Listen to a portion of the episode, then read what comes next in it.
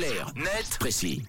Nous y sommes à 7h23 minutes. On décrypte ensemble un sujet d'actualité de société dans Carnet de Précis. Et figurez-vous que ce matin, nous allons ressusciter les animaux. Oui, en quelque sorte. Vous saviez d'ailleurs que des centaines et des centaines d'animaux étaient clonés chaque année dans le monde Alors là, non. Ah non Alors le phénomène est assez méconnu chez nous parce qu'interdit, mais dans d'autres pays, la pratique est non seulement autorisée, mais surtout florissante. Un cas avait fait grand bruit aux États-Unis en 2017, je ne sais pas si vous vous rappelez, celui de la chanteuse Barbara Streisand qui, euh, après avoir perdu son chien, avait décidé de le cloner. Elle avait donc recueilli des cellules dans la gueule de son chien ainsi que dans son estomac pour pouvoir retrouver la réplique exacte de son animal de compagnie. Et la star avait même vu double puisqu'il l'avait cloné en deux fois. Ah. Cet euh, épisode avait donc mis en lumière la pratique, mais également réveillé le débat sur l'éthique du clonage et le business qui règne autour.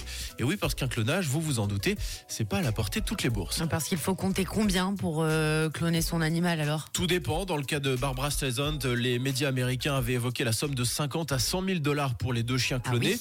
Mais suivant les pays et les animaux, les prix peuvent varier et de beaucoup. La RTS s'est par exemple penchée sur le phénomène et nous raconte l'histoire de Han Wei, cette chinoise qui a perdu son chat des suites d'une maladie et qui n'a pas hésité, nous dit la RTS, à débourser l'équivalent de 12 500 francs pour qu'une entreprise de clonage tente de lui fabriquer un chat ressemblant. Et ça marche bien? Alors, en l'occurrence, à la question êtes-vous satisfaite du résultat? La principale intéressée a répondu ceci.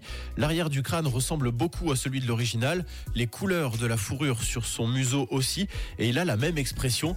Mais là aussi, les chances de réussite sont variables et dépendent de l'animal, car le processus est complexe. Il consiste en fait à remplacer le noyau d'un ovule non fécondé, un ovocyte, Mhm. par celui d'une cellule du corps de l'animal que l'on veut cloner pour former un embryon. Et ensuite, il suffit de transférer cet embryon dans l'utérus d'une mère porteuse.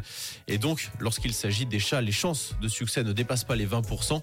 Chez les bovins, la proportion tombe entre 6 et 15%. Et quand tu parles de bovins, on est plus sur du clonage industriel donc? Ouais, effectivement. Et la Chine, d'ailleurs, se dirige vers euh, ce type de clonage de masse. La Chine qui a construit en 2016 la plus grande usine de clonage au monde. Vaches, chiens et chevaux y sont produits en série, explique le journal Libération, qui précise que Boya Life, la start-up chinoise à l'origine de la construction de l'usine, avait annoncé au moment de son lancement une capacité de production de 100 000 embryons de bétail par an. C'est un peu flippant. Oui, c'est même euh, très flippant. Et on est euh, loin là du, du cas de, de Barbara Streisand. Qui Ouais. quand même à sa manière ouvert euh, la boîte de Pandore. En tout cas, merci Tom, carnet de précis, euh, qui se clone également en podcast. Ça se passe sur rouge.ch. Parler d'actu, c'est aussi sur rouge.